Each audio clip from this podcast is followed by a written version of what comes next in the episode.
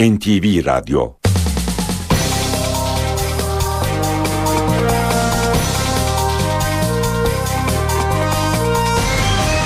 İşe giderken Mutlu sabahlar, iyi haftalar. Ben Aynur Altunkaş. Bugün 2 Eylül Pazartesi işe giderken başlıyor.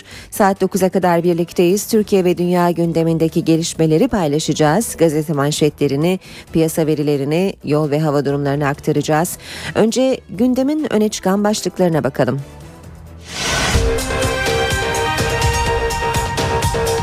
Başbakan Tayyip Erdoğan Birleşmiş Milletler'in Suriye krizinde harekete geçmemesine tepki gösterdi. Suriye'de etkili bir adım atılmazsa Esad yönetimi yeni katliamlar için teşvik edilmiş olur dedi. Amerika Dışişleri Bakanı John Kerry ellerinde Suriye'deki kimyasal saldırıda Esad rejiminin sarin gazı kullandığını gösteren kanıtlar olduğunu söyledi. Suriye lideri Beşar Esad ise askeri müdahale kararı alan Amerika Birleşik Devletleri Başkanı Obama'ya meydan okudu. Tehditler bizi ilkelerimizden vazgeçiremez dedi.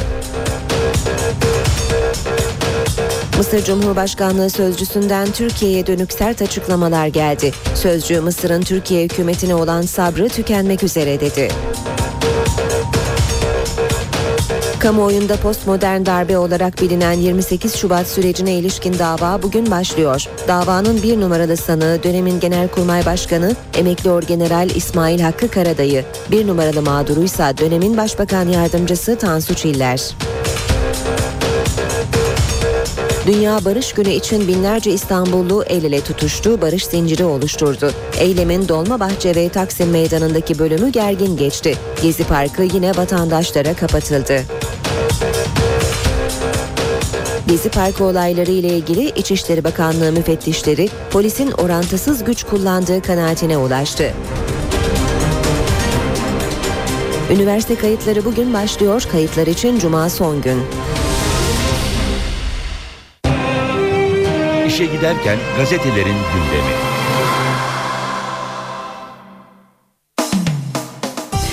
Gündemdeki gelişmelerin gazetelerde nasıl yankı bulduğuna birlikte bakacağız. Hürriyet gazetesiyle başlayalım. Red çıksa da yetkisi var başlığını okuyalım önce. Amerika Başkanı Obama'nın durum odasında kurmaylarıyla yaptığı toplantıdan sonra Suriye operasyonunu sorma kararı aldığı kongreden onay çantada keklik değil.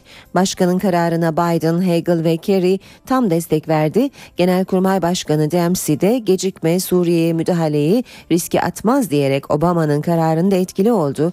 Kerry dün kongre onay vermese de Obama'nın kendi yetkisi var sözleriyle kararlılıklarını vurguladı. Kerry Şam'da kullanılan kimyasalın sarin gazı olduğunu da açıkladı. Esad doktor kalmalıydı. Suriye lideri Esad'ın Londra'da yanında staj yaptığı göz doktoru konuşmuş. Beşar güçlü bir lider karakteri değildi. Çok kibar ancak güçsüzdü. Bence doktor olarak kalmalıydı demiş.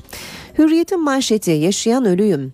Tanık koruma yasasından yararlanan erkek şiddeti mağduru 33 kadından biri C.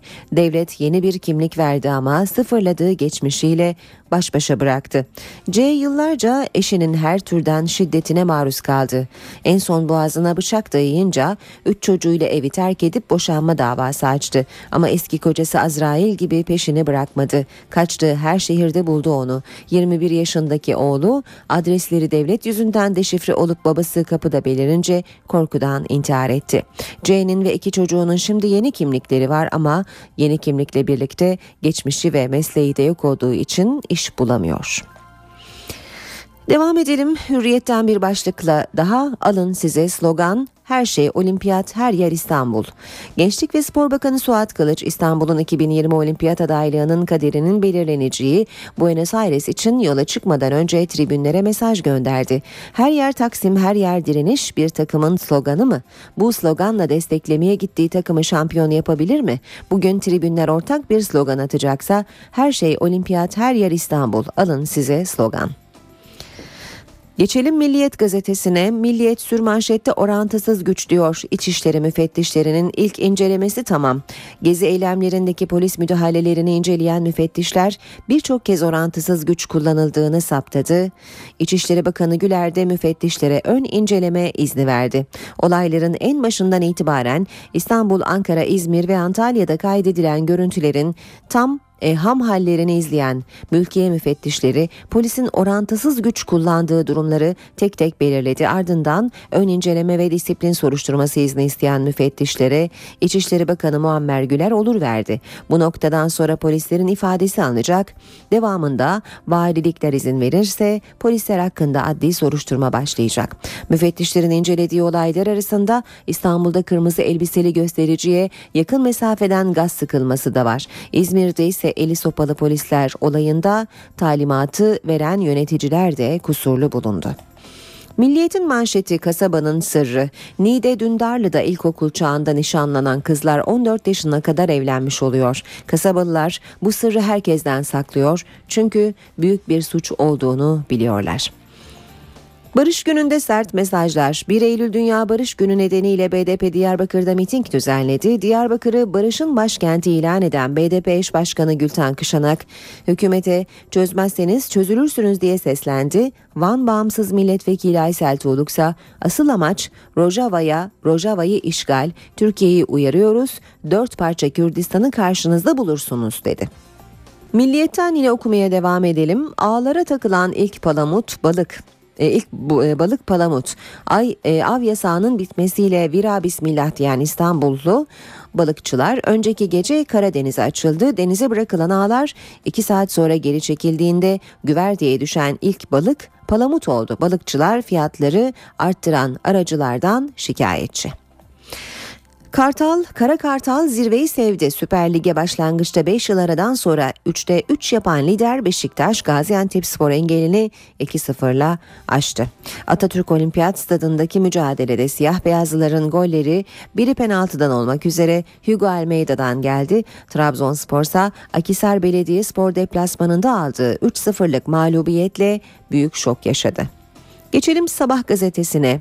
Sabahta manşet Kasap Beşar'ın kalpsiz esması. Kocası Suriye'yi kan gölüne çevirdi. Halkı ülkeden kaçıyor. E, oysa servetini arttırma, şık giyinme, lüks yaşama derdinde diyor sabah. Bir başka başlık tarihi davada ilk gün 103 sanıklı 28 Şubat davası bugün başlıyor. Sanıklar için darbeye teşebbüs suçundan müebbet isteniyor. Cumhuriyet gazetesine bakalım. Barış'a barikat demiş manşetinde Cumhuriyet. Barış gününde Gezi Parkı kapatıldı. Polis yine biber gazına sarıldı. 1 Eylül Dünya Barış Günü'nü kutlamak amacıyla dün binlerce İstanbullu başta Sultanahmet, Eminönü, Kabataş, Dolmabahçe, Ortaköy, Bebek, İstinye, Sarıyer, Taksim, Üsküdar, Kadıköy, Bostancı, Maltepe, Pendik, Bakırköy ve Yeni Kapı olmak üzere sokağa çıktı. Yurttaşlar barış için el ele sloganıyla insan zinciri oluşturdu. Bebek Parkı'nda toplanan yurttaşlara CHP yöneticileri destek verirken el ele tutuşan halk tüm yurtta barış taleplerini haykırdı. Polis barış zinciri oluşturmak isteyen yurttaşlara Taksim'de biber gazı ve kalkanlarla müdahale etti. Radikal gazetesine bakacağız şimdi de koruyamadık diyor manşeti Radikal'in BDP Kadın Meclisi üyesi Nazliye Sincar beyaz giysileriyle Barış Günü etkinliklerine katılacaktı. Yoluna boşandığı eşi çıktı. Beyaz elbiseleri kefeni oldu. BDP'li Tuncel kadın arkadaşımızı koruyamamak bizim için daha ağır dedi. Devam ediyoruz. Basın özetlerine işe giderken de Yeni Şafak'a bakalım. Sarin gazı İngiltere'den demiş Yeni Şafak manşette. Suriye'ye dönük bir müdahaleye katılmayacağını açıklayan İngiltere kimyasal skandalla çalkalanıyor. Şam yönetiminin sinir gazı yapımında kullanılan potasyum florit ve sodyum florit gibi maddeleri İngiltere'den aldığı ortaya çıktı diyor Yeni Şafak gazetesi. Geçelim Star gazetesine Kürtçe devrimi manşetini görüyoruz Star'da. Kürtçe yayında TRT 6'dan sonraki en büyük özgürlükçü adım Anadolu Ajansı'ndan geldi. Kürtçenin iki lehçesi Kurmanca ve Soranca yayını bütün bölgede sevinçle karşılandı.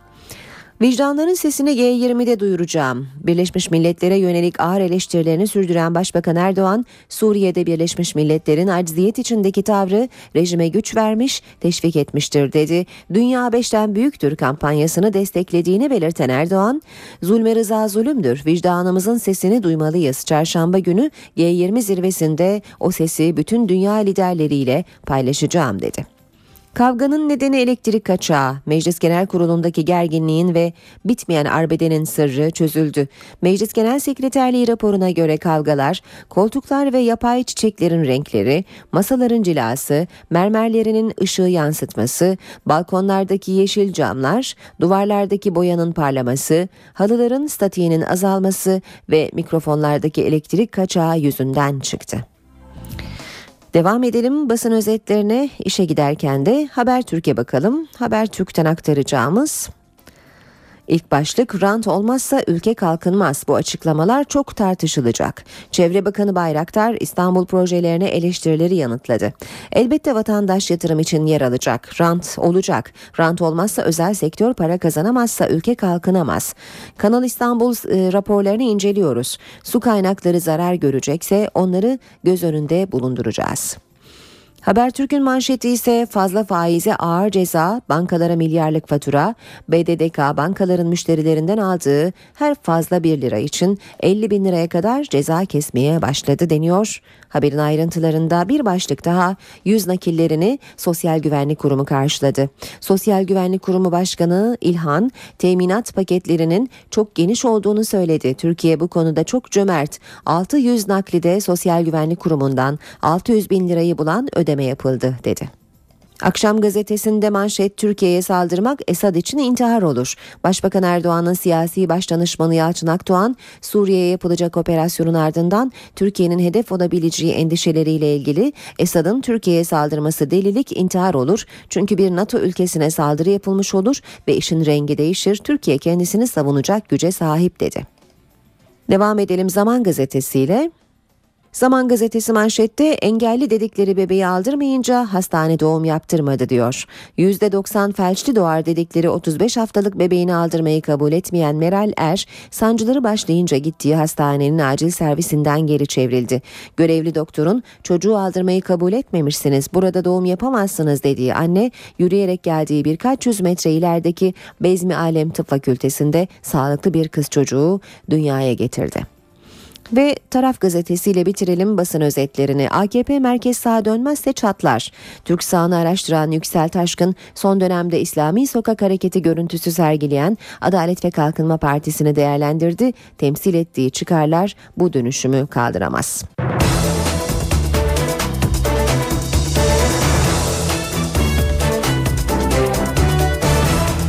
Saat 7.17 NTV Radyo'da birlikteyiz. Gündeme yakından bakalım. Başbakan Tayyip Erdoğan Birleşmiş Milletler'in Suriye krizinde harekete geçmemesine tepki gösterdi. Erdoğan Suriye'de etkili bir adım atılmazsa Esad yönetimi yeni katliamlar için teşvik edilmiş olur dedi. İstanbul'da düzenlenen Siirtliler Gecesi'nde konuşan Erdoğan, Beşar Esad'ın yönetimi bırakıp yaşayabileceği başka bir ülkeye gitmesi gerektiğini söyledi.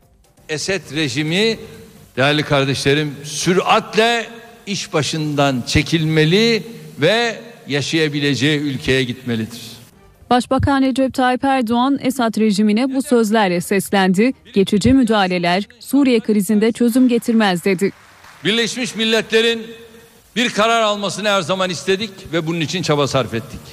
Bu olmadığı takdirde kanı durdurmak, kesin çözüm üretmek için atılacak her adımı da destekleriz ve destekliyoruz.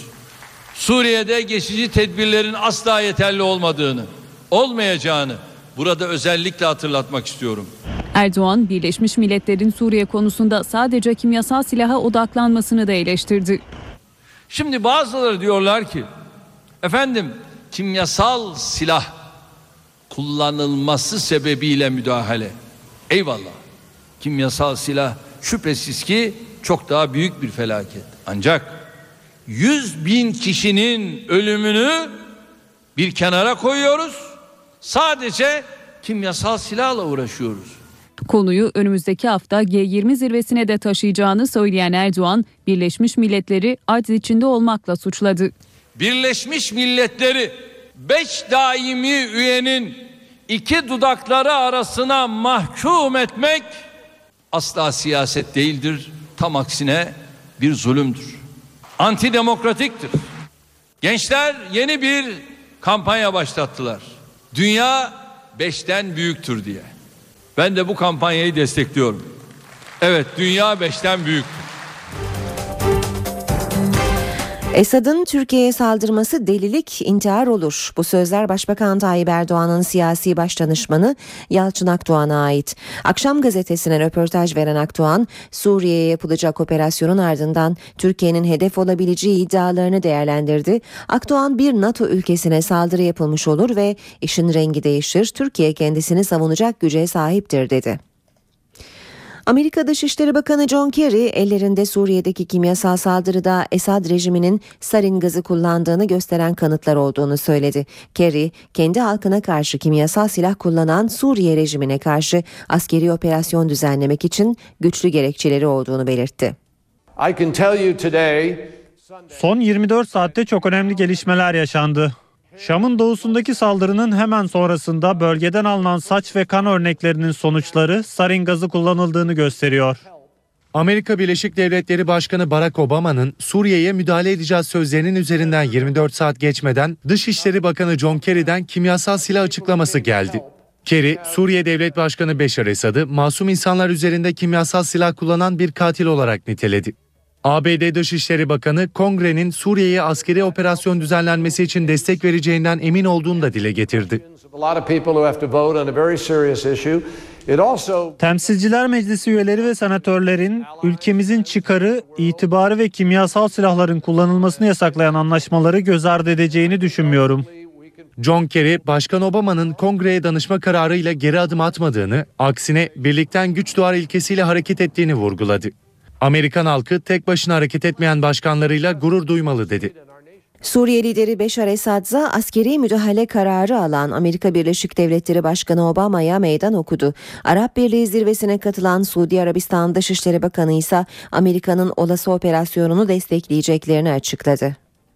Amerikan Başkanı Obama'nın Suriye'ye askeri müdahale kararı aldığını açıklamasının ardından Beşar Esad'dan ilk tepki geldi. Suriye Devlet Televizyonu'nun haberine göre Esad, Şam'ı ziyaret eden İranlı yetkililerle görüşmesinde ülkesinin bir dış müdahaleye karşı koyacak güçte olduğunu söyledi. Suriye yönelik saldırı tehditlerinin yönetim ilkelerinden vazgeçiremeyeceğini belirten Esad, terörle mücadeleye devam edeceklerini vurguladı. Bir açıklamada Suriye Dışişleri Bakan Yardımcısı Faysal Miktat'tan geldi. Miktat, Obama'nın müdahale için kongre onayını aramasını ABD'de tereddüt ve kafa karışıklığı yaşandığının göstergesi olarak yorumladı. Durum çok karışık. Ne zaman müdahale olacağı mühim değil. Önemli olan Obama ve Dışişleri Bakanı John Kerry'nin açıklamalarının hem Amerikan hem de uluslararası kamuoyu nezdinde büyük bir yalan olduğunun ortaya çıkması. Öte yandan dün Kahire'de Arap Birliği toplantısına katılan Suudi Arabistan Dışişleri Bakanı Suud El Faysal, Suriye'ye uluslararası harekata karşı çıkmanın Şam yönetimini kimyasal silah kullanmaya teşvik edeceğini söyledi. Suriye halkının meşru temsilcisi olan Suriye Ulusal Konseyi, uluslararası toplumdan Esad rejimine karşı harekete geçmesini istedi. Biz de bu çağrıyı destekliyoruz. Arap Birliği toplantısının ardından yapılan açıklamada da uluslararası kamuoyu ve Birleşmiş Milletler'e Esad rejimine karşı caydırıcı bir tutum gösterilmesi talep edildi. Suriye'ye yönelik askeri harekatın ne zaman olacağı kesin değil ancak Türkiye-Suriye sınırında hareketlilik gözle görülür şekilde arttı. Asker Suriye sınırında inceleme yaptı. Hatay açıklarında sahil güvenliğin denetimi vardı. İncirlik üstü de yine hareketli bir gün geçirdi. Bölgedeki NTV muhabirlerinin izlenimlerini dinliyoruz. Amerikan Başkanı Obama Suriye operasyonu için bir kongre onayı arayacağını açıkladı ve bu olası bir operasyonun bir haftadan uzun bir sürede gerçekleşebileceği şeklinde yorumlandı. Ancak İncirlik hava üstündeki hareketlilik arttı. Çok sayıda Amerikan kargo uçağı son iki günde buraya indi. Bir C-17 kargo uçağı da yükünü boşalttı ve İncirlik hava üssünü terk ediyor. Üstten zaman zaman Türk F-16'ları da keşif amaçlı olarak havalanıyor. Türkiye-Suriye sınır hattında askeri önlemler üst düzeydi.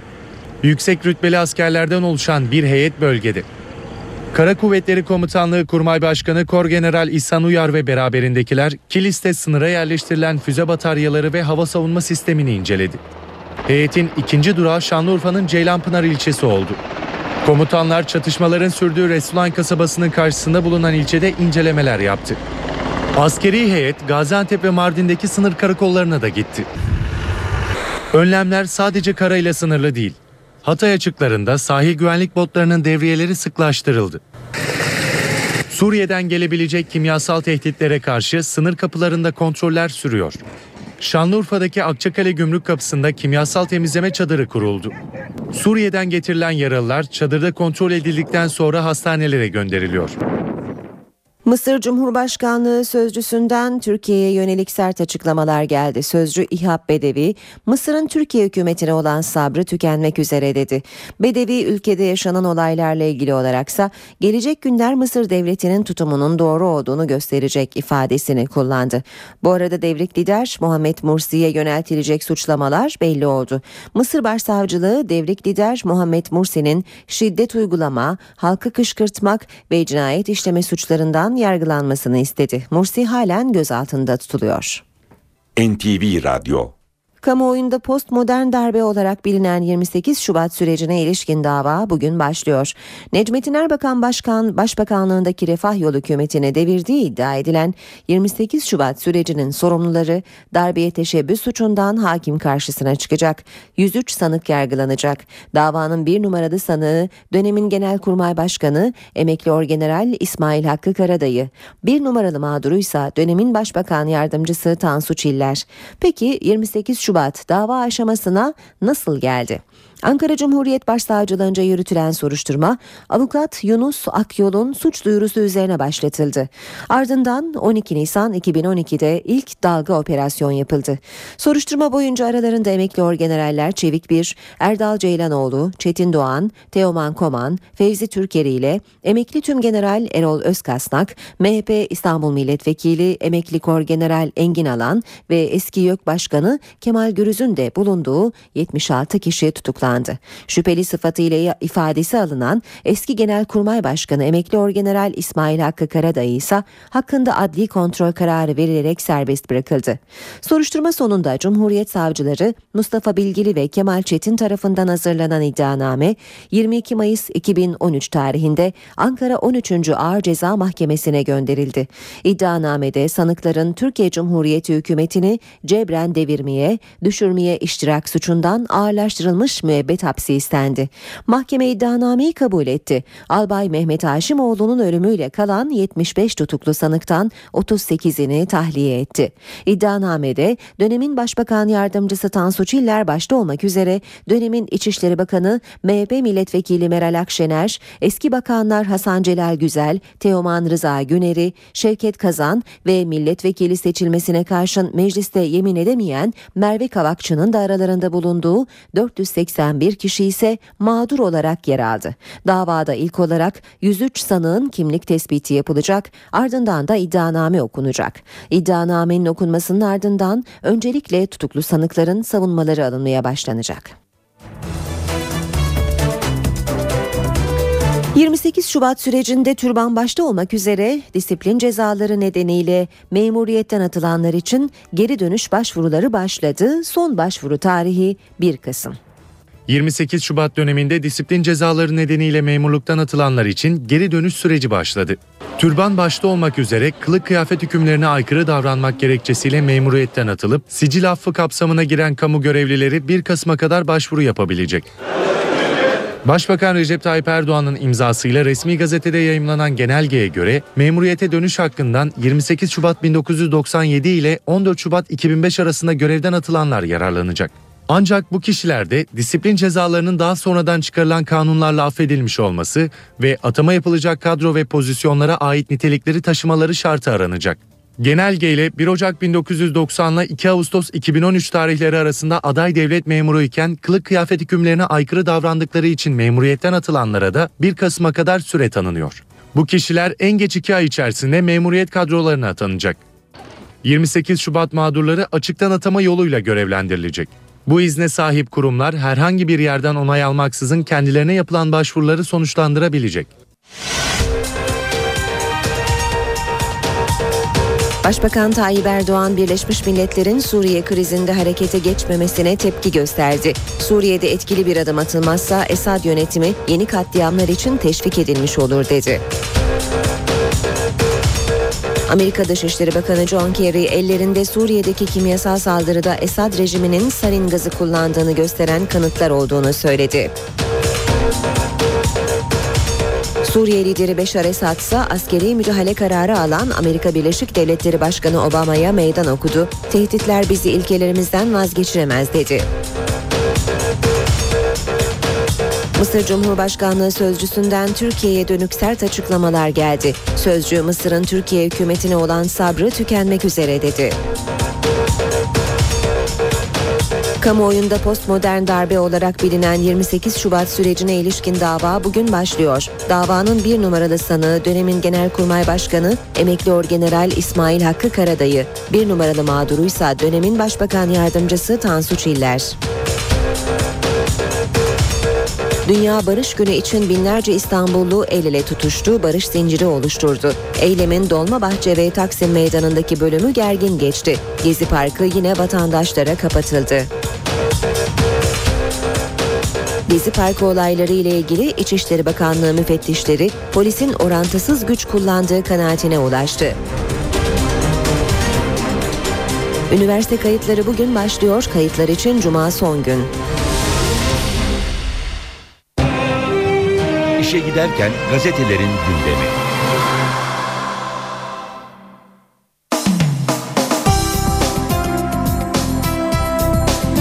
Bazı gazetelerden manşetler aktaralım ardından spor haberlerine bakacağız. Hürriyet manşette yaşayan ölüyüm diyor. Tanık koruma yasasından yararlanan erkek şiddeti mağduru 33 yaşında biri 33 yaşında e, kadından biri C devlet yeni bir kimlik verdi ama sıfırladığı geçmişiyle baş başa bıraktı diyor Hürriyet. C'nin hayatını anlatıyor. Mücadelesine yer veriyor. Haber C yıllarca eşinin her türden şiddetine maruz kaldı. En son boğazına bıçak dayanınca 3 çocuğuyla evi terk edip boşanma davası açtı. Kocası her yerde onu buldu. Oğlu intihar etti. C'nin ve iki çocuğunun şimdi yeni kimlikleri var ama yeni kimlikle birlikte geçmişi ve mesleği de yok olduğu için iş bulamıyor diyor Hürriyet haberinde. Milliyet gazetesi manşette kasabanın sırrı demiş. Niğde Dündarlı'da ilkokul çağında nişanlanan kızlar 14 yaşına kadar evlenmiş oluyor kasabalılar. Bu sırrı herkesten saklıyor çünkü büyük bir suç olduğunu biliyorlar. Hür, e, Milliyet'in sürmanşeti ise orantısız güç. İçişleri müfettişlerinin ilk incelemesi tamam. Gezi eylemlerindeki polis müdahalelerini inceleyen müfettişler birçok kez orantısız güç kullanıldığını saptadı. İçişleri Bakanı Güler de müfettişlere ön inceleme izni verdi deniyor haberin devamında. Cumhuriyet gazetesinde manşet Barış'a barikat. Barış gününde Gezi Parkı kapatıldı. Polis yine biber gazına sarıldı. 1 Eylül Dünya Barış Günü'nü kutlamak amacıyla dün binlerce İstanbullu başta Sultanahmet, Eminönü, Kabataş, Dolmabahçe, Ortaköy, Bebek, İstinye, Sarıyer, Taksim, Üsküdar, Kadıköy, Bostancı, Maltepe, Pendik, Bakırköy ve Yenikapı başta olmak üzere sokağa çıktı. Yurttaşlar barış için el ele sloganıyla insan zinciri oluşturdu. Polis barış zinciri oluşturmak isteyen yurttaşlara Taksim'de biber gazı ve kalkanlarla müdahale etti. Zaman gazetesinde manşet engelli dedikleri bebeği aldırmayınca hastane doğum yaptırmadı. %90 felçli doğar dedikleri 35 haftalık bebeğini aldırmayı kabul etmeyen Meral Er sancıları başlayınca gittiği hastanenin acil servisinden geri çevrildi. Görevli doktorun çocuğu aldırmayı kabul etmemişsiniz burada doğum yapamazsınız dediği anne yürüyerek geldiği birkaç yüz metre ilerideki Bezmi Alem Tıp Fakültesinde sağlıklı bir kız çocuğu dünyaya getirdi.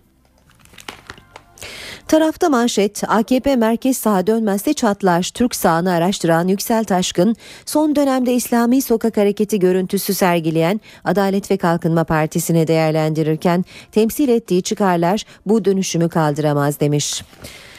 Sabah gazetesinde ise manşet kasap Beşar'ın kalpsiz esması Kocası Suriye'yi kan gölüne çevirdi, halkı ülkeden kaçıyor, oysa servetini arttırma, şık giyinme, lüks yaşama derdinde.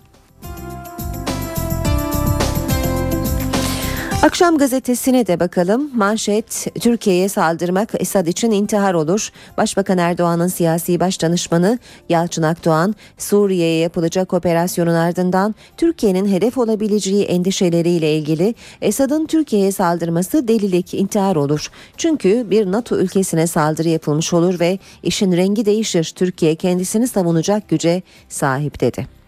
Şimdi gazetelerden spor haberleri aktaracağız. Önce Milliyet gazetesinin spor sayfalarını çevirelim. Halay başı Beşiktaş evinde Antep engelini kolay aştı. 3'te 3 yaparak zirvedeki yerini sağlama aldı. Tromsø'yü elemesine rağmen kas kararıyla Avrupa defterini kapatan Kartal maçı hızlı başladı. Fernandez'in önderliğinde sağlı sollu ataklarla rakibini bunalttı. Almeida'nın sayısıyla üstünlüğü yakalayan siyah beyazlı takım Portekizli forvetin ayağından bir de penaltı golü bularak ilk devrede istediğini almayı başardı. Sosyalist Beşiktaş, Bilic sosyalist biri için takımın oyunu ne kadar toplumsal sorusuna takımda zenginler ve fakirler yok, sınıfları ortadan kaldıra, kaldırarak gücü halka vermeye çalışıyoruz. O bakımdan sosyalist bir takım yaratıyorum diyebilirim dedi. Fry bombası Beşiktaş Galatasaray'ın uzun süredir peşinde koştuğu Fulhamlı Kerim Fry ile anlaşma sağladı. Kartal'ın bonservisi konusunda da İngiliz kulübüyle el sıkışıldığı, önümüzdeki günlerde 5 yıllık sözleşme yapacağı ifade edildi. Bir başka başlık yine Milliyet'ten Anadolu Hisarı Akisar Belediye UEFA Avrupa Ligi'nde gruplara kalan Trabzonspor'a ders verdi. Yeşil Beyazlılar Karadeniz ekibi karşısında dik durdu. 11. dakikada Bruno ile ilk darbeyi vurdu. 49'da Henrique'nin rövaş, röveşatasında nefesler tutuldu. Top direği buldu. 62'de Niyasse farkı ikiye taşıdı. 88'de sahneye çıkan Kenan skora son noktayı koydu.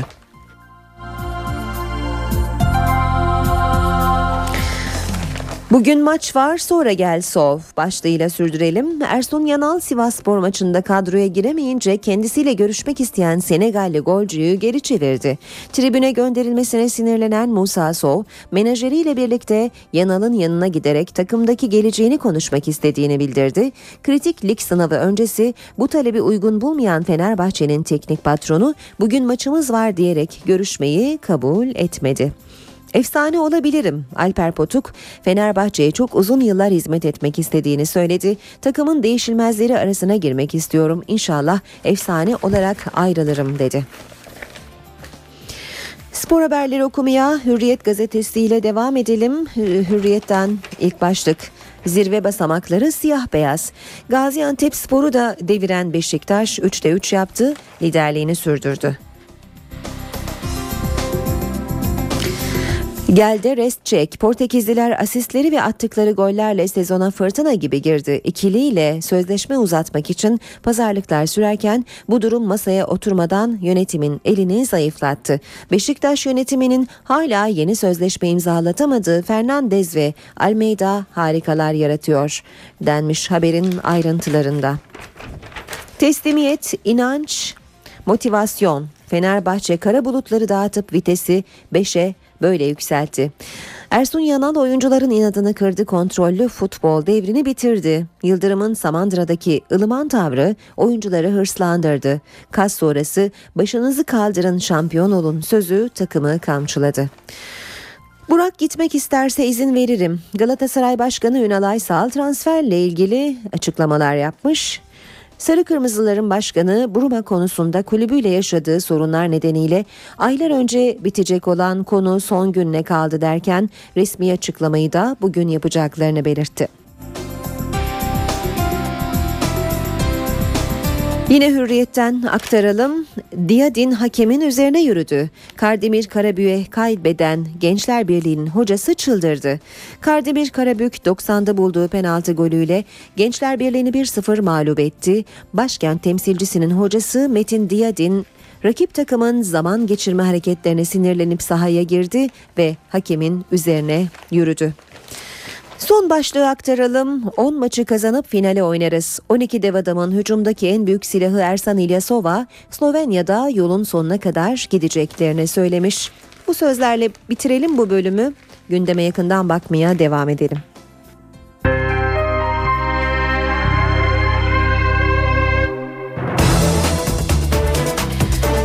Başbakan Tayyip Erdoğan çözüm sürecini kim sabote ederse vebal altında kalır dedi. Erdoğan çözüm süreciyle birlikte bölgenin rahat nefes almaya başladığını söyledi. Aylardır tehditle, baskıyla, sindirmeyle kepenkler kapattırılmıyor. Tüccar, esnaf rahat bir nefes alıyor. Huzurla alışverişini yapıyor. Aylardır bölgenin tüm illerine bugüne kadar hiç olmadığı ölçüde turist gidiyor. Çözüm sürecinin ilerlediğini bu sözlerle anlattı Başbakan Recep Tayyip Erdoğan.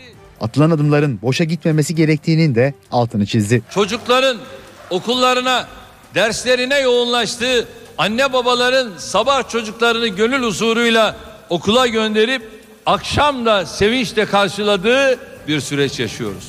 Bu kardeşlik sürecini kim sabote ederse vebal altında kalır. Erdoğan, Siirt Günleri etkinlikleri kapanışına eşi Emine Erdoğan'la katıldı. Konuşmasında Siirt'te okuduğu şiir yüzünden İstanbul Belediye Başkanlığı'nın elinden alındığını hatırlattı. Belediye başkanlığını elimden alanlar öyle zannediyorum ki Siirt'te tekrar oradan milletvekili olduğum zaman herhalde bunun bedelinin ne kadar ağır olduğunu anlamışlardır.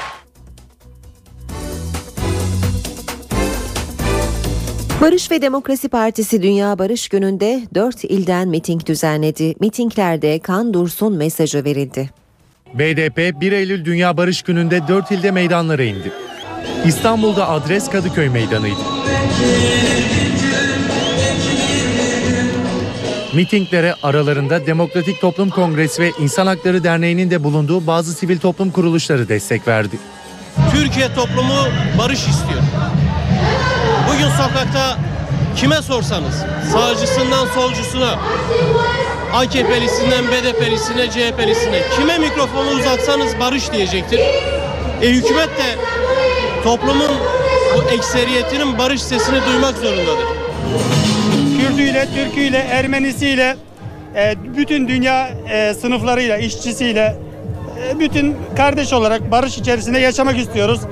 Savaşa hayır diyoruz. Dünyanın gerildiği bu günlerde el ele olmak için buradayız. Hiçbir etiket altında olmadan. Kardeşlik için. Diyarbakır'da istasyon meydanında düzenlenen mitinge BDP eş genel başkanı Gülten Kışanak ve PYD eş başkanı Asya Abdullah katıldı. Yapılan konuşmalarda teröre çözüm sürecinde hükümetin adım atması gerektiği vurgulandı. Van ve Mersin'deki BDP mitinglerine de katılım yoğundu. Anadolu Ajansı Kürtçe haber servisine başladı. Siyaset dünyası Kürtçe yayını çözüm sürecine katkı sağlayacak bir gelişme olarak yorumladı. Anadolu Ajansı Kürtçe yayın yapmaya başladı.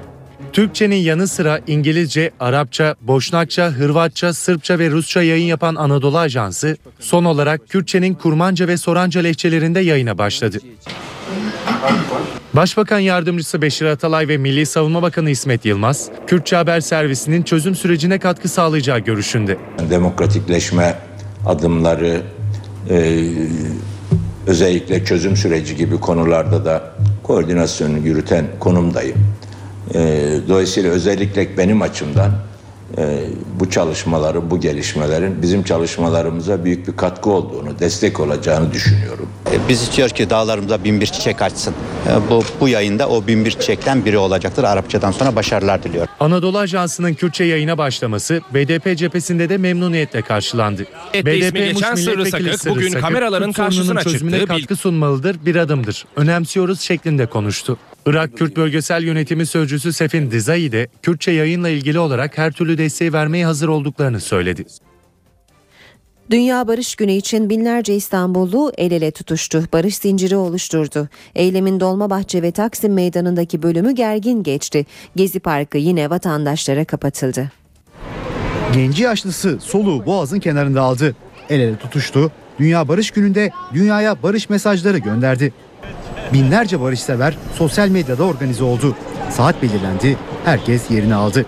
İstanbul parklarındaki forumlar bir araya gelerek e, ve derneklerle ve kurumlarla görüşülerek böyle bir organizasyon gerçekleştirildi. Kesinlikle siyasi bir amacı olmadan tamamen dünya barışı için yapılmış. E, 1 Eylül Dünya Barış Günü'nü kutlamak, hatırlatmak.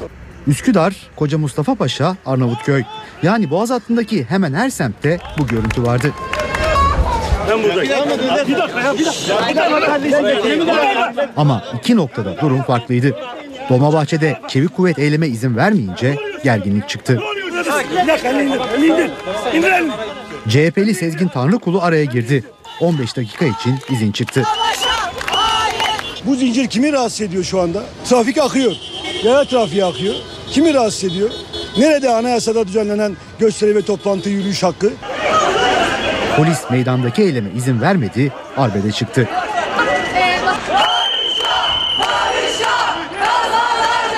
Gezi Parkı da eylemler nedeniyle kapatıldı.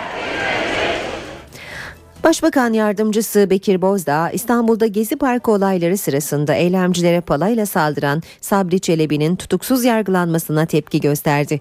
Bozdağ, mahkemeler karar verirken toplumdaki tepkiyi de dikkate almalılar dedi.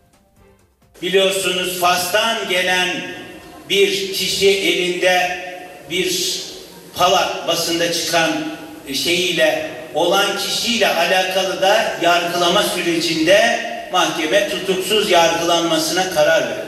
Ben bunu da yanlış buluyorum. Neden?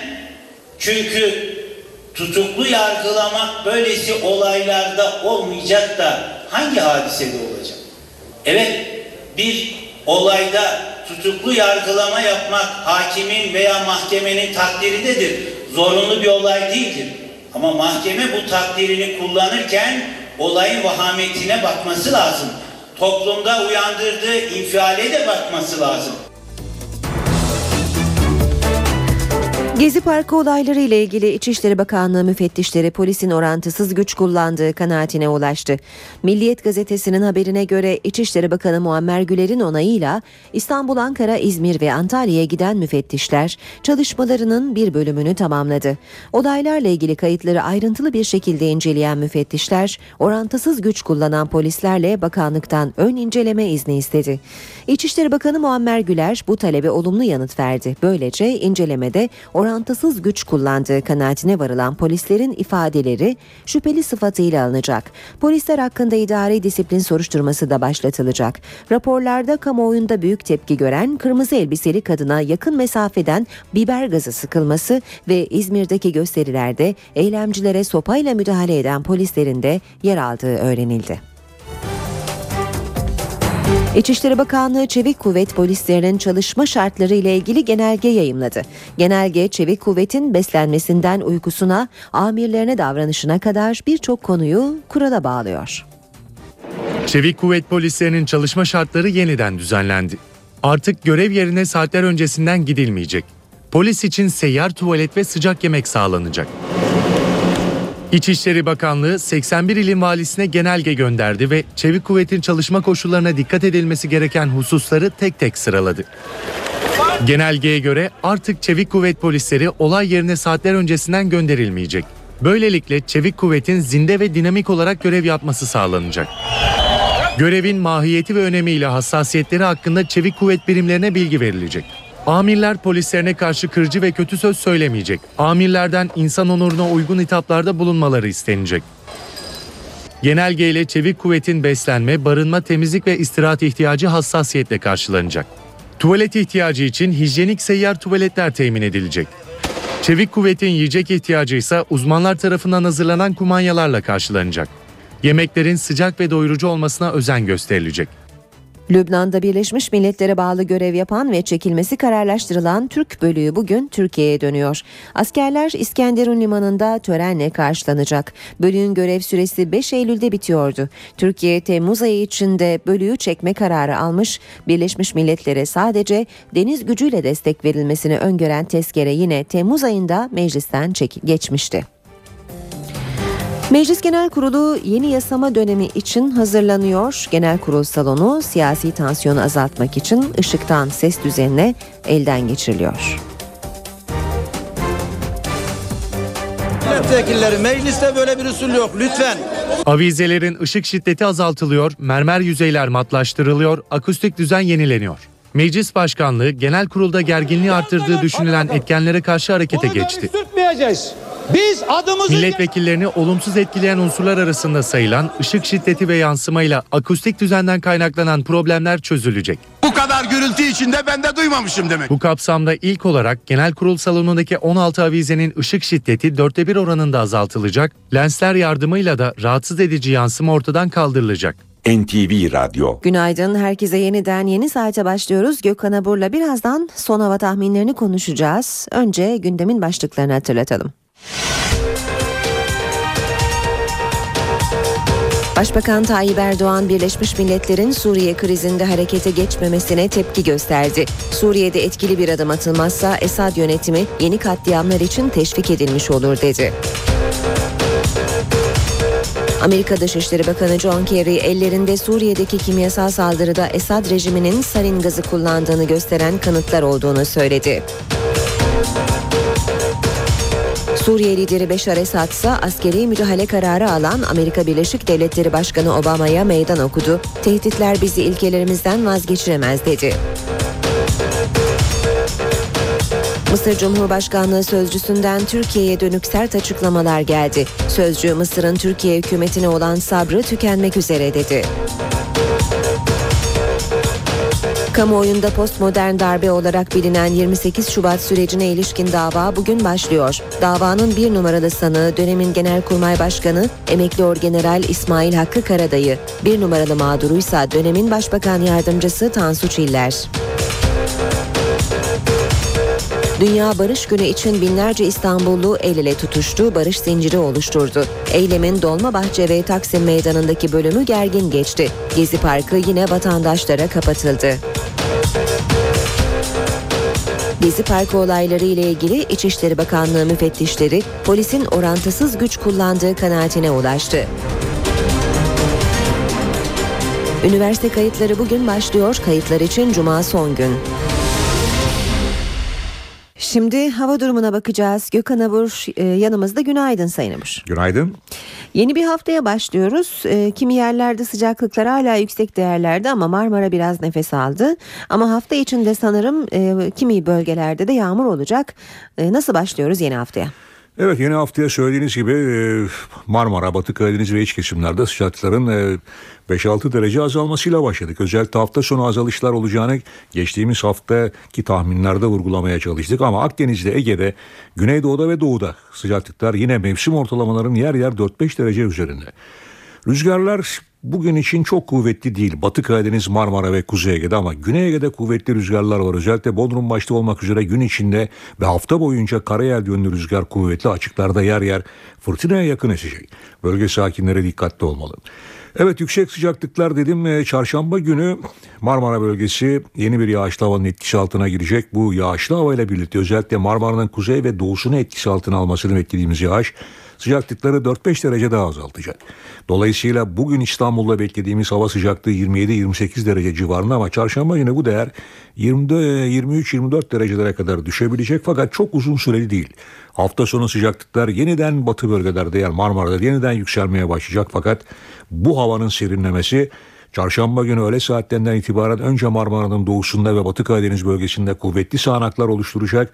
Bu yağışlar akşam saatlerinde Orta ve Doğu Karadeniz'e ilerleyerek özellikle Perşembe günü Doğu Karadeniz'de yine Giresun, Trabzon, Rize, Artvin arasında gök gürültülü sağanakların etkisini giderek arttıracak ki bu yağışların Erzurum, Kars, Ardahan arasında da etkili olmasını bekliyoruz.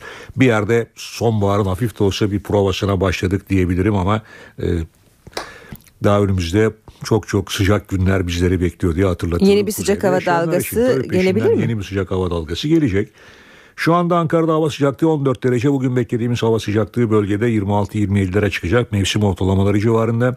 İstanbul'da şu anda 20 dereceyi geçti. Hafif esen bir rüzgar var. Öğle saatlerinde bu şekilde esmeye devam edecek. Beklediğimiz sıcaklık 28 derece. Ankara'da ise şu anda hava sıcaklığını söylemiştim. İzmir'e bakıyorum. İzmir'de 21 derece ve İzmir'de bugün yine 32-33 derecelere kadar çıkacak. Bizleri bekleyen hava koşulları genelde böyle. Teşekkür ediyoruz. Gökhan Abur bizimleydi. İşe giderken gazetelerin gündemi.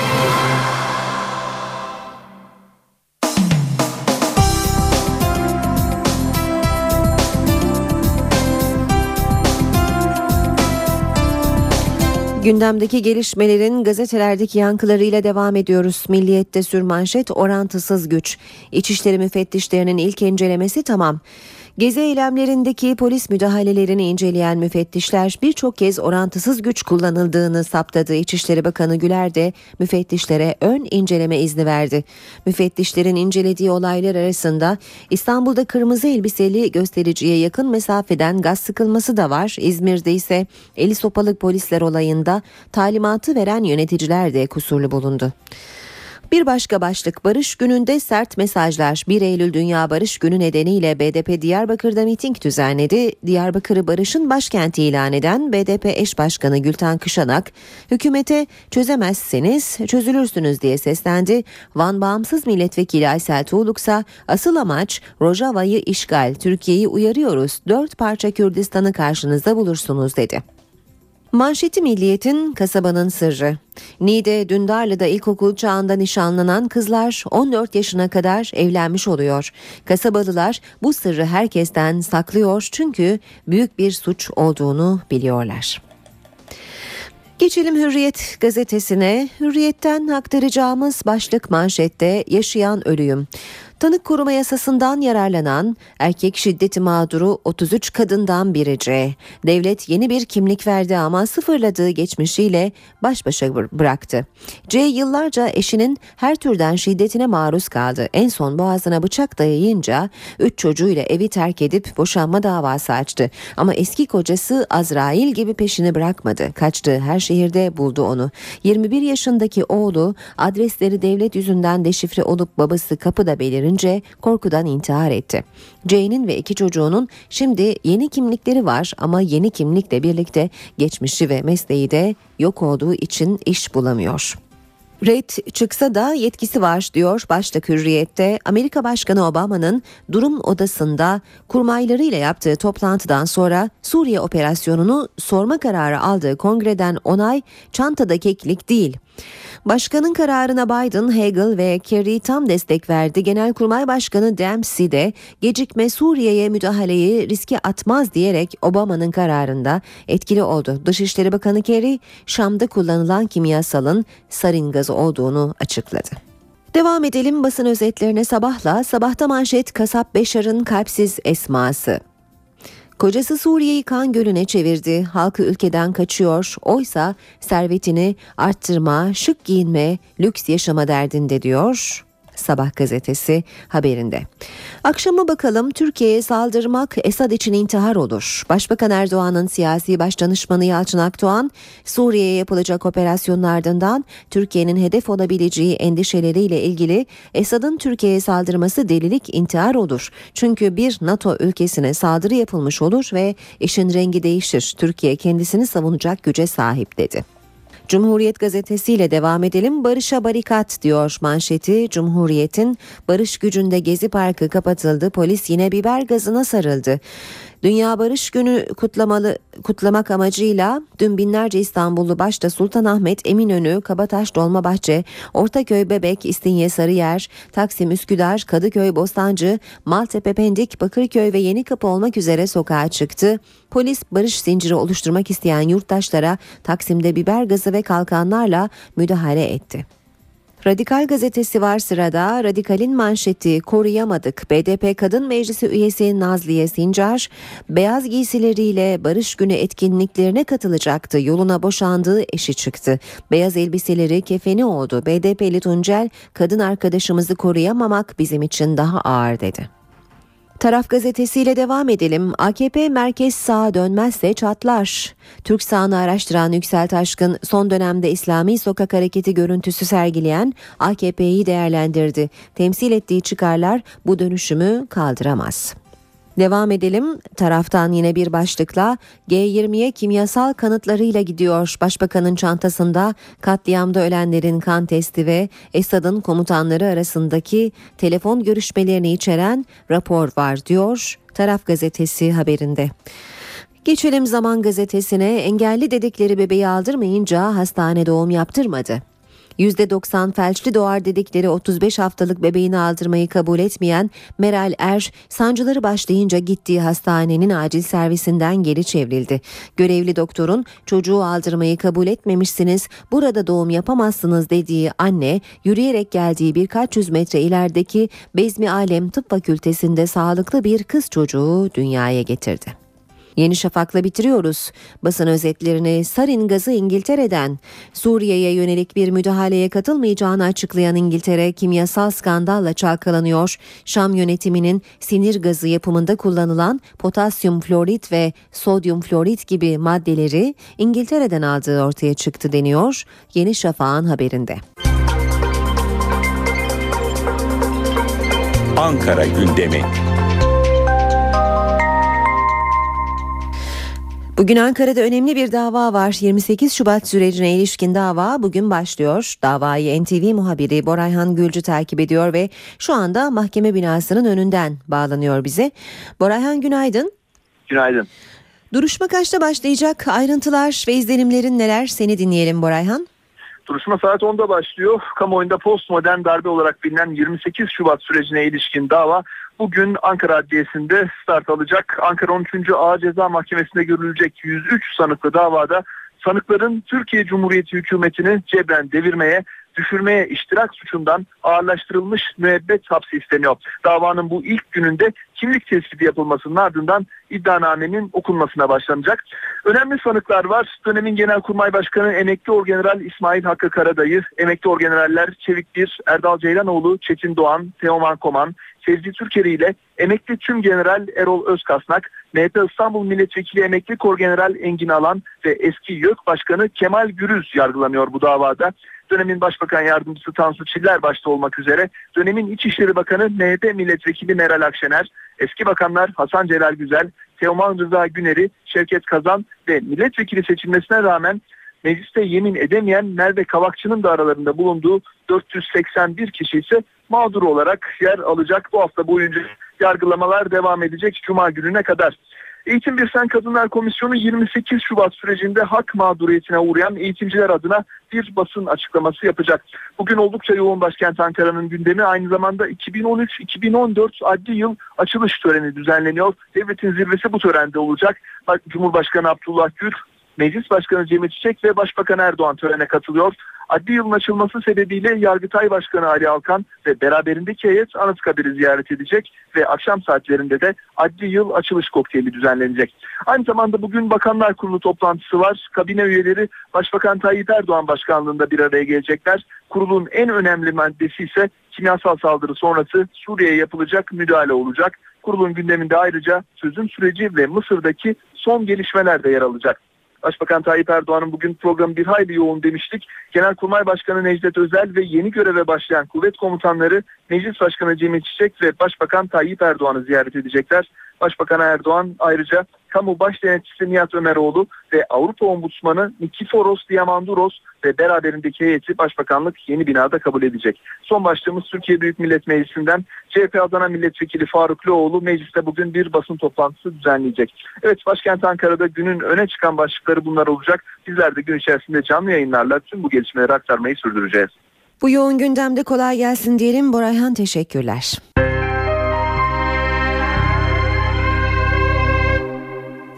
Suriye başlığıyla devam edelim. Suriye'ye yönelik askeri harekatın ne zaman olacağı kesin değil ancak Türkiye-Suriye sınırında hareketlilik gözle görülür şekilde arttı. Asker Suriye sınırında inceleme yaptı. Hatay açıklarında sahil güvenliğin denetimi vardı. İncirlik üssü de yine hareketli bir gün geçirdi. Bölgedeki NTV muhabirlerinin izlenimlerini dinleyelim. Amerikan Başkanı Obama Suriye operasyonu için bir kongre onayı arayacağını açıkladı ve bu olası bir operasyonun bir haftadan uzun bir sürede gerçekleşebileceği şeklinde yorumlandı. Ancak İncirlik hava üstündeki hareketlilik arttı. Çok sayıda Amerikan kargo uçağı son iki günde buraya indi. Bir C-17 kargo uçağı da yükünü boşalttı ve İncirlik hava üssünü terk ediyor. Üstten zaman zaman Türk F-16'ları da keşif amaçlı olarak havalanıyor. Türkiye-Suriye sınır hattında askeri önlemler üst düzeydi. Yüksek rütbeli askerlerden oluşan bir heyet bölgede. Kara Kuvvetleri Komutanlığı Kurmay Başkanı Kor General İhsan Uyar ve beraberindekiler Kilis'te sınıra yerleştirilen füze bataryaları ve hava savunma sistemini inceledi. Heyetin ikinci durağı Şanlıurfa'nın Ceylanpınar ilçesi oldu. Komutanlar çatışmaların sürdüğü Resulayn kasabasının karşısında bulunan ilçede incelemeler yaptı. Askeri heyet Gaziantep ve Mardin'deki sınır karakollarına da gitti. Önlemler sadece karayla sınırlı değil. Hatay açıklarında sahil güvenlik botlarının devriyeleri sıklaştırıldı. Suriye'den gelebilecek kimyasal tehditlere karşı sınır kapılarında kontroller sürüyor. Şanlıurfa'daki Akçakale Gümrük Kapısı'nda kimyasal temizleme çadırı kuruldu. Suriye'den getirilen yaralılar çadırda kontrol edildikten sonra hastanelere gönderiliyor. Esad'ın Türkiye'ye saldırması delilik, intihar olur. Bu sözler Başbakan Tayyip Erdoğan'ın siyasi başdanışmanı Yalçın Akdoğan'a ait. Akşam gazetesine röportaj veren Akdoğan, Suriye'ye yapılacak operasyonun ardından Türkiye'nin hedef olabileceği iddialarını değerlendirdi. Akdoğan bir NATO ülkesine saldırı yapılmış olur ve işin rengi değişir, Türkiye kendisini savunacak güce sahiptir dedi. Mısır Cumhurbaşkanlığı sözcüsünden Türkiye'ye dönük sert açıklamalar geldi. Sözcü İhab Bedevi, Mısır'ın Türkiye hükümetine olan sabrı tükenmek üzere dedi. Bedevi, ülkede yaşanan olaylarla ilgili olaraksa gelecek günler Mısır devletinin tutumunun doğru olduğunu gösterecek ifadesini kullandı. Bu arada devrik lider Muhammed Mursi'ye yöneltilecek suçlamalar belli oldu. Mısır Başsavcılığı devrik lider Muhammed Mursi'nin şiddet uygulama, halkı kışkırtmak ve cinayet işleme suçlarından yargılanmasını istedi. Mursi halen gözaltında tutuluyor. NTV Radyo Dünya Barış Günü için binlerce İstanbullu el ele tutuştu, barış zinciri oluşturdu. Eylemin Dolmabahçe ve Taksim Meydanı'ndaki bölümü gergin geçti. Gezi Parkı yine vatandaşlara kapatıldı. Genci yaşlısı soluğu boğazın kenarında aldı. El ele tutuştu. Dünya Barış Günü'nde dünyaya barış mesajları gönderdi. Binlerce barışsever sosyal medyada organize oldu. Saat belirlendi, herkes yerini aldı. İstanbul parklarındaki forumlar bir araya gelerek e, ve derneklerle ve kurumlarla görüşülerek böyle bir organizasyon gerçekleştirildi. Kesinlikle siyasi bir amacı olmadan tamamen dünya barışı için yapılmış. E, 1 Eylül Dünya Barış Günü'nü kutlamak, hatırlatmak. Üsküdar, Koca Mustafa Paşa, Arnavutköy. Yani Boğaz hattındaki hemen her semtte bu görüntü vardı. Ben buradayım. Bir dakika ya bir dakika. Ama iki noktada durum farklıydı. Dolmabahçe'de çevik kuvvet eyleme izin vermeyince gerginlik çıktı. CHP'li Sezgin Tanrıkulu araya girdi. 15 dakika için izin çıktı. Bu zincir kimi rahatsız ediyor şu anda? Trafik akıyor. Yaya trafiği akıyor. Kimi rahatsız ediyor? Nerede anayasada düzenlenen gösteri ve toplantı yürüyüş hakkı? Polis meydandaki eyleme izin vermedi, arbede çıktı.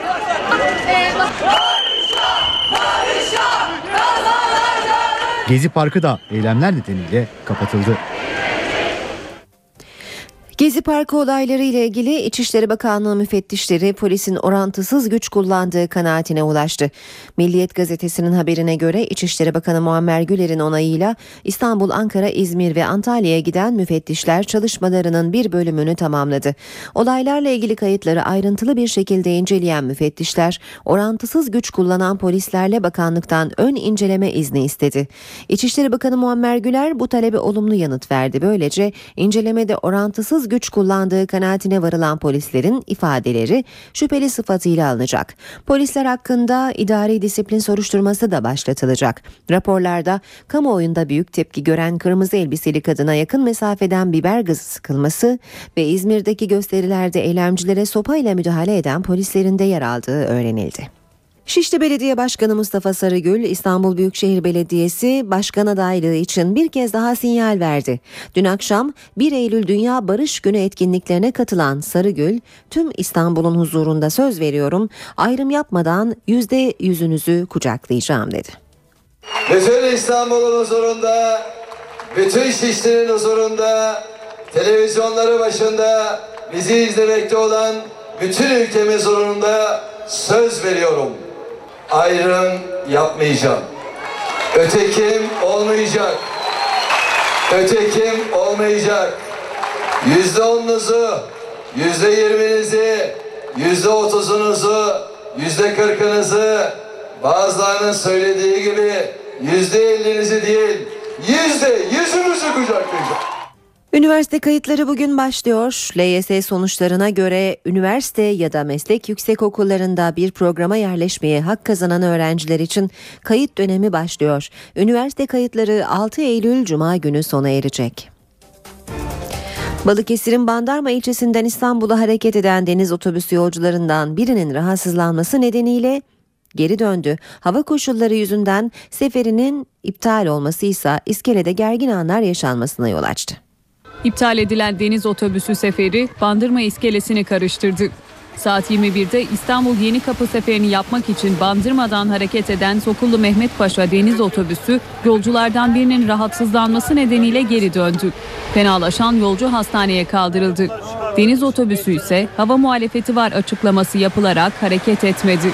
Yolcuların İstanbul'a kalkışa hazırlanan Adnan Menderes feribotuyla gitmek istemesi üzerine gerginlik başladı.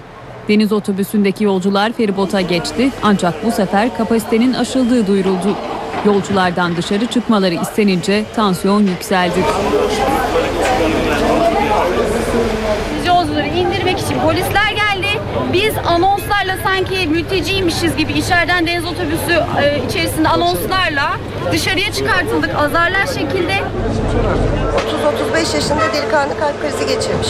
Onun üzerine geri dönmüş e, deniz otobüsü. Oradaki yolcular buraya hücum edince bayağı bir olay oldu içeride. Deniz otobüsünden feribota geçen bazı yolcular polis tarafından feribottan indirildi. Bu sırada feribota araçlarıyla binmek isteyenlere izin verilmemesi de ayrı bir gerginliğe yol açtı. Yolcular güçlükle yatıştırıldı.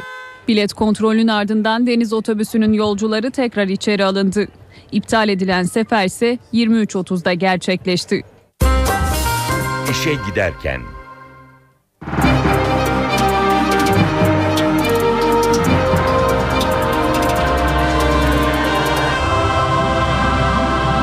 Ekonomi Piyasalarla devam edelim. Son işlem günü Perşembeydi. 30 Ağustos tatili sebebiyle Cuma günü işlem yapılmadı. Perşembe günü BIST endeksi 942 puan ve %1,44 artarak haftayı 66.394 puandan kapattı. Yeni haftaya serbest piyasada dolar 2 lira 3 kuruş, euro 2 lira 67 kuruştan başlıyor. Euro dolar paritesi 1.32, dolar yen 99 düzeyinde. Altının onsu 1391 dolar, kapalı çarşıda külçe altının gramı 92, Cumhuriyet altın 627, çeyrek altın 158 liradan işlem görüyor. Brent petrolün varili 100, 113 dolar. Başbakan Tayyip Erdoğan Birleşmiş Milletler'in Suriye krizinde harekete geçmemesine tepki gösterdi. Suriye'de etkili bir adım atılmazsa Esad yönetimi yeni katliamlar için teşvik edilmiş olur dedi. Amerika Dışişleri Bakanı John Kerry ellerinde Suriye'deki kimyasal saldırıda Esad rejiminin sarin gazı kullandığını gösteren kanıtlar olduğunu söyledi. Suriye lideri Beşar Esad ise askeri müdahale kararı alan Amerika Birleşik Devletleri Başkanı Obama'ya meydan okudu. Tehditler bizi ilkelerimizden vazgeçiremez dedi. Mısır Cumhurbaşkanlığı sözcüsünden Türkiye'ye dönük sert açıklamalar geldi. Sözcü Mısır'ın Türkiye hükümetine olan sabrı tükenmek üzere dedi. Kamuoyunda postmodern darbe olarak bilinen 28 Şubat sürecine ilişkin dava bugün başlıyor. Davanın bir numaralı sanığı dönemin Genelkurmay Başkanı emekli orgeneral İsmail Hakkı Karadayı, bir numaralı mağduruysa dönemin Başbakan Yardımcısı Tansu Çiller. Dünya Barış Günü için binlerce İstanbullu el ele tutuştu, barış zinciri oluşturdu. Eylemin Dolmabahçe ve Taksim Meydanı'ndaki bölümü gergin geçti. Gezi Parkı yine vatandaşlara kapatıldı. Gezi Parkı olayları ile ilgili İçişleri Bakanlığı müfettişleri polisin orantısız güç kullandığı kanaatine ulaştı. Üniversite kayıtları bugün başlıyor. Kayıtlar için cuma son gün. Saat 8.38 işe giderken de birlikteyiz. Başbakan Tayyip Erdoğan Birleşmiş Milletler'in Suriye krizinde harekete geçmemesine tepki gösterdi. Erdoğan, Suriye'de etkili bir adım atılmazsa Esad yönetimi yeni katliamlar için teşvik edilmiş olur dedi. İstanbul'da düzenlenen Siirtliler Gecesi'nde konuşan Erdoğan, Beşar Esad'ın yönetimi bırakıp yaşayabileceği başka bir ülkeye gitmesi gerektiğini söyledi.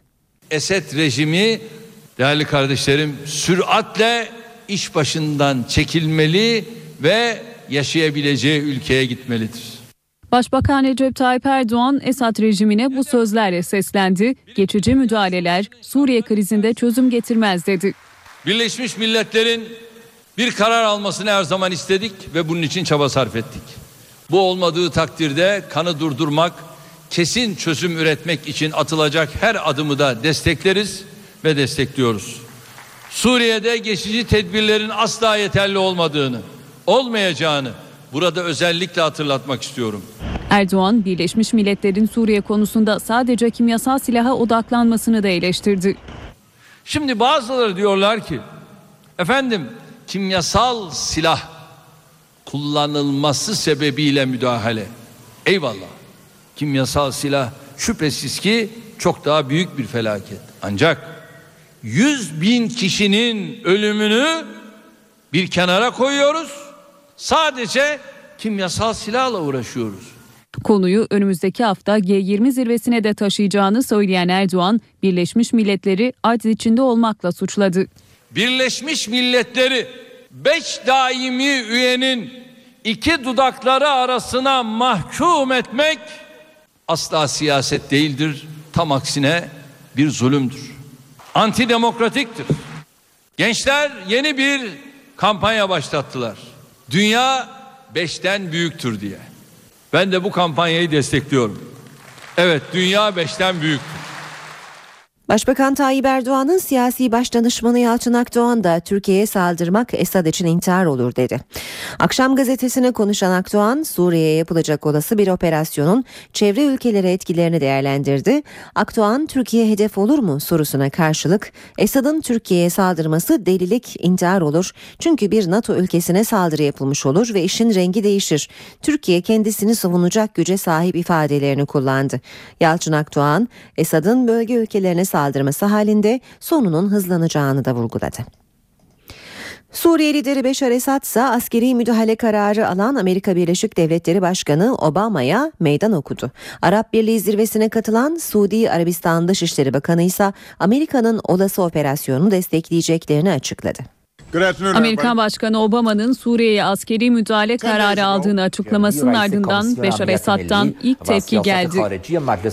Suriye Devlet Televizyonu'nun haberine göre Esad, Şam'ı ziyaret eden İranlı yetkililerle görüşmesinde ülkesinin bir dış müdahaleye karşı koyacak güçte olduğunu söyledi. Suriye yönelik saldırı tehditlerinin yönetim ilkelerinden vazgeçiremeyeceğini belirten Esad, terörle mücadeleye devam edeceklerini vurguladı. Bir açıklamada Suriye Dışişleri Bakan Yardımcısı Faysal Miktat'tan geldi. Miktat, Obama'nın müdahale için kongre onayını aramasını ABD'de tereddüt ve kafa karışıklığı yaşandığının göstergesi olarak yorumladı. Durum çok karışık. Ne zaman müdahale olacağı mühim değil. Önemli olan Obama ve Dışişleri Bakanı John Kerry'nin açıklamalarının hem Amerikan hem de uluslararası kamuoyu nezdinde büyük bir yalan olduğunun ortaya çıkması.